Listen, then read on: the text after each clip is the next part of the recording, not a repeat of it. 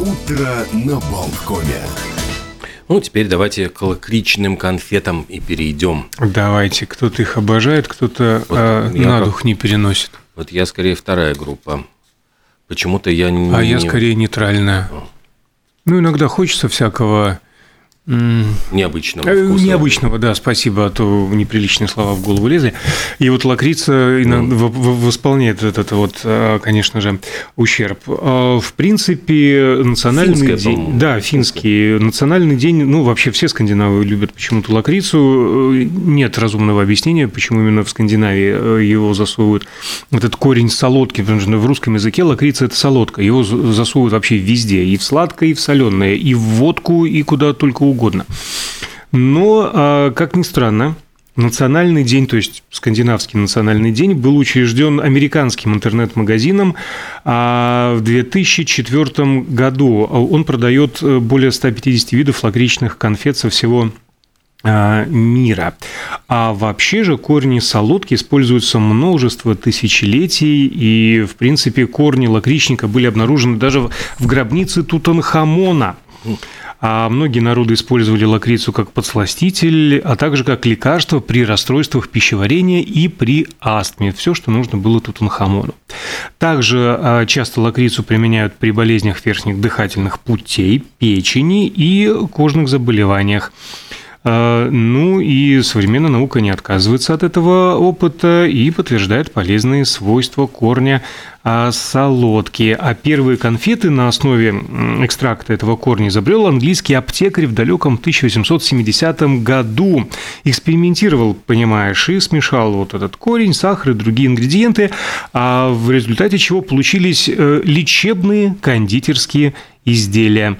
А раньше для того, чтобы получить лакричные конфеты, варили этот корень, и получалась такая тягучая смесь, а, как и рис, из которой производили а, конфеты.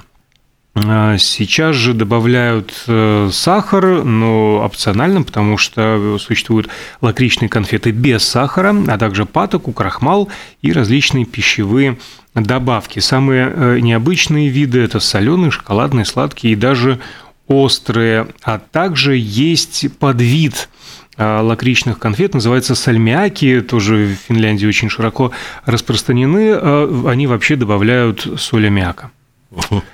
Вот. Но а, эти самые конфетки обладают огромным количеством витаминов и полезных для здоровья биологически активных природных соединений. В общем, и получается такое сладкое и приятное лекарство, которое помогает укрепить э, иммунитет. У меня все время с этими микстурами от кашля ассоциация. Пиктусин, разумеется. А, День числа 12 сегодня. Я сразу вспоминаю, там это... а, Вчера вспоминали 12 рассерженных мужчин. Да, 12, а у Пуаро же был в- убийство в Восточном экспрессе, там 12, 12, там сколько ран было на теле, там 12. а Сколько, в сколько суде- у нас мушкетов? 4. в- Сколько там в суде присяжных людей, 12, и, в общем, там все это нагнетал, пока не сказал, назвал убийцу. Так вот, э, не буду спойлерить, кто не читал, так вот, 12 Или не смотрел. Реально, ведь это э, совершенно Дюжина. Нет, ну понимаешь, 12 ребер у человека. Да. Это э, одно из удивительных чис- чисел, у которых вот наименьшее число с шестью делителями. 1, 2, 3, 4, 6 и 12. У него есть половина, треть, четвертая часть, две трети, три четверти. То есть его очень легко делить. И даже одна двенадцатая, если постараться. 12 подвигов Геракла, 12 олимпийских богов. Э, У Иакова в Библии 12 сыновей, 12 колен Израиля, 12 апостолов, в конце концов. Число Сколько колен? 12. Семь всегда было. Вот. Подожди. 12. 12, 12 сыновей, 12 сыновей, которые пошли, в общем-то, по, по, по 12. Э, 12 в, на функциональной этой э, клавиатуре клавиш этих вот э, F1 и F12. Да. Самое удивительное, 12 человек побывало на Луне астронавтов. То есть за все, все время космических экспедиций. Первый это был Нил Армстронг в 69-м, а последний в 72-м году. Э, Ну и понятно, что в 12 э, месяцев в году, 24 часа, то есть вот число 12 совершенно, ну, как бы имеет какое-то удивительное ми- мистическое значение. И, собственно, даже во время французской революции пере- э, хотели перейти на 12-ричную систему. Так что, в общем, слава богу, пронесло. Я на всякий случай во время твоего рассказа проверил, сколько там колен Израилевых. От 7 до 13. Вот, так что это все прав, запутанная история. А, да, ты упомянул французскую революцию. В этот день, 152 года назад, в 1871 году, Парижская коммуна приняла декрет о низвержении Вандомской колонны.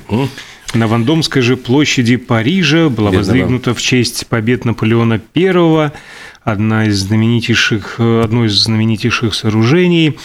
И вот издают они этот самый декрет. Автор его живописец Гюстав Курбе, Курбе да. Э, неукротимый, так сказать, республиканец. А он же руководил работами по сносу и уничтожению колонны. А потом на 16, него навесили. Да, 16 мая а, того же самого года, то есть чуть больше месяца спустя, а, собственно, а, колонну-то и свергли. 20-тысячная толпа при этом собралась, э, под звуки Марсельезы ее повалили на землю, она разбилась на несколько кусков, но французы, ребята запасливые, э, не растащили по кирпичику там на какие-то хозяйственные нужды, а отправили на склад, вдруг пригодится. И пригодилось два года спустя, уже в 1973 году суд обязал вот этого самого Курбе арестовать, и а, расстрела выплатить, ему да. избежать удалось, но новое правительство решило восстановить колонну. За до... его счет. Да, достали со склада, слепили, но а, оплатить все издержки по восстановлению памятника а, заставили вот попал, этого вот самого попал, Курбе. Бедняга. 323 тысячи франков. По тем временам это совершенно неподъемная сумма. Все его имущество было арестовано и распродано, сам он бежал в Швейцарию. Ну а полностью восстановить э, колонну удалось в, 85 э, в 875 году, стоит до сих пор. Радует глаз. Э, сегодня исполняется ну, 92 года со дня рождения, но, к сожалению, уже он скончался, Леонид Дербенев, знаменитейший поэт-песенник. То есть э, он написал текст песен «Лучший город земли», который исполнял Муслим Магомаев. «Ищу тебя» Анциферовой. У Аллы Пугачевой это э, «Этот мир придуман не нами», там «Бессонница», «Куда уходит детство» да, совершенно вообще, замечательно. Если бы не Дербенев все могут короли. Он написал текст «Белая дверь». Это «Белая-белая дверь». То есть, одна из моих самых любимых. Да. Он написал в то же время «Гималаи», «Отпустите меня в Гималаи» Распутиной. Текст песни. Никто не знает, каковой была бы судьба этой песни, исполни ее Алла Борисовна. Кленовый лист э, для Караченцева. Тут вот просто вот э, ни минуты покоя, там, не волнуйтесь, тетя. Зурбаган тоже им сочинен. Э, есть только миг из «Земли Санникова». Санникова да. Песенка о медведях из «Кавказской пленницы». То есть там вот просто вот как начинаешь перебирать. Гений, это гений, просто очень гений. Да. Да, ну и сегодня же еще, если мы заговорили про исторические какие-то даты, Э, сегодня была очень забавная, интересная история, которую вот я хотел рассказать, сейчас ее поймаю. Значит, в 1989 году два диджея, вот как мы с тобой сидели на Лос-Анджелесской радиостанции, и тоже, я понимаю, отмечали какие-то, значит, даты календаря. И они обратили внимание, что день рождения Дэвида Кэссиди – Угу. И они, значит, э, удивились, что случилось с Дэвидом Кэссиди.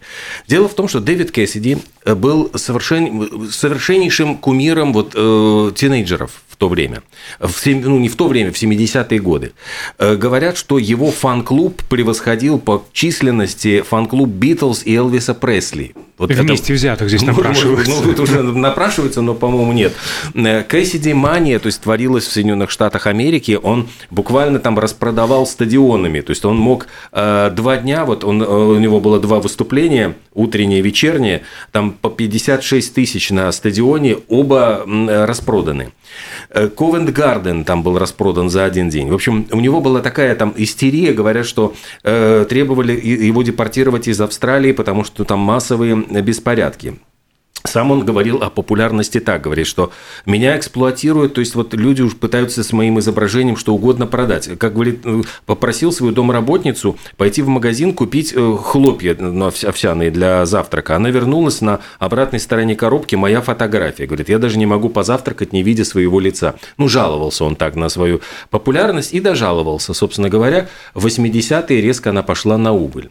И вот, ну, я к чему это просто рассказываю, очень такая забавная, красивая история. Эти два э, диджея сидят на радиостанции, говорят, ну вот сегодня день рождения Дэвида Кэссиди, это был 50-й год, то есть получается, что ему, ну, 39, еще сороковника нет. Он говорит, а куда он вообще пропал, что с ним случилось? И тут звонок в студию? Да, звонок в студию, здравствуйте, я Дэвид Кэссиди. И, короче говоря, такая получилась у них замечательная беседа. Они с ним поболтали. Он тут же, по-моему, там, не отходя далеко от микрофона, спел три песни. Э, в общем, Э, получился эфир настолько душевный, что звукозаписывающая компания, которая, оказывается, представители тоже слушали этот эфир, тут же с ним связались, предложили контракт на пластинку, и у него, в общем, второй виток популярности неожиданно. Ну, то есть, вот такой камбэк, в общем, очень трогательная история. Он снова вернулся в чарты, снова на какое-то, ну, время. Уважаемые звезды, бывшие звезды, если вас подзабыли, звоните на радио Болтком. Мы поможем. В общем, ну, мне, мне очень По понравилась мере, эта история, так, такая очень трогательная, в общем, как что-то вот было очень душевное. Да, на самом деле. А сегодня про душевное. А, в 1976 году в этот день сингл Love Hurts Ох. Да, а группа Назарет, шотландская команда, получила статус золотого в Великобритании. Вот тоже, казалось бы, когда-то, да, вот вершина мировой славы, там, Назарет, э, мечтали о них в Советском Союзе, там, двери подъездов исписывали всякими ACDC, Назарет и прочими такими запрещенными группами. Сегодня концерт в Арена Рига. Сегодня. Прям. Да, прям сегодня. Кто Ох, вспомнит, кому ну, надо. Да. Кому надо сегодня ну, в конце... кому надо концерт. Да, а ведь это. песня, кстати, Love Hurts, это были еще Эверли Brothers, то есть у них там 60-х годов. Они вот, а перепел вот Дэн Маккаферти, к сожалению, вот уже не ну, с нами. хотя бы Animals это их песня. Ну, Animals. Мы, а, Animals, Animals вот да. мне очень нравится она. А сегодня грустный день. Э, покинул э, бренный мир в 80-м году, 12 апреля, Аркадий Северный. А еще, да, вот еще тоже драматическая дата. В 95 году э, Джордж Буш старший, тогда он был не президентом, губернатором Техаса, объявил в Техасе День Селены. Э, потому что весь Техас... Селены Гомес? Да, нет, Селены, Селены, просто Селены. Мексиканская певица Селена, которая была убита за две недели до того. Это ведь э, невероятная была популярность. Дженнифер Лопес ее сыграла на, на на, в, в начале своей карьеры она сыграла вот эту латиноамериканскую певицу, которая, кстати, стала ну, таким первым прорывом музыки латинос в, в, американском, в американской поп-культуре. И у Селены э, была трагическая судьба. Ее застрелила, э, значит, э, президент фан-клуба. Иоланда Сальдивар. Дело в том, что э, вот весь этот мерчендайзинг, который там был связан с именем Селены, то есть там те там маечки, там портреты и все остальное, шел через фан-клуб. И это э, Иоланда Сальдивар, она, в общем, начала ну, очень сильно наживаться, то есть она стала обкрадывать, ну, э, пользуясь тем, что она возглавляла фан-клуб, она стала обкрадывать эту певицу. Певица узнала об этом, вызвала ее на такой очень неприятный разговор в, в отеле.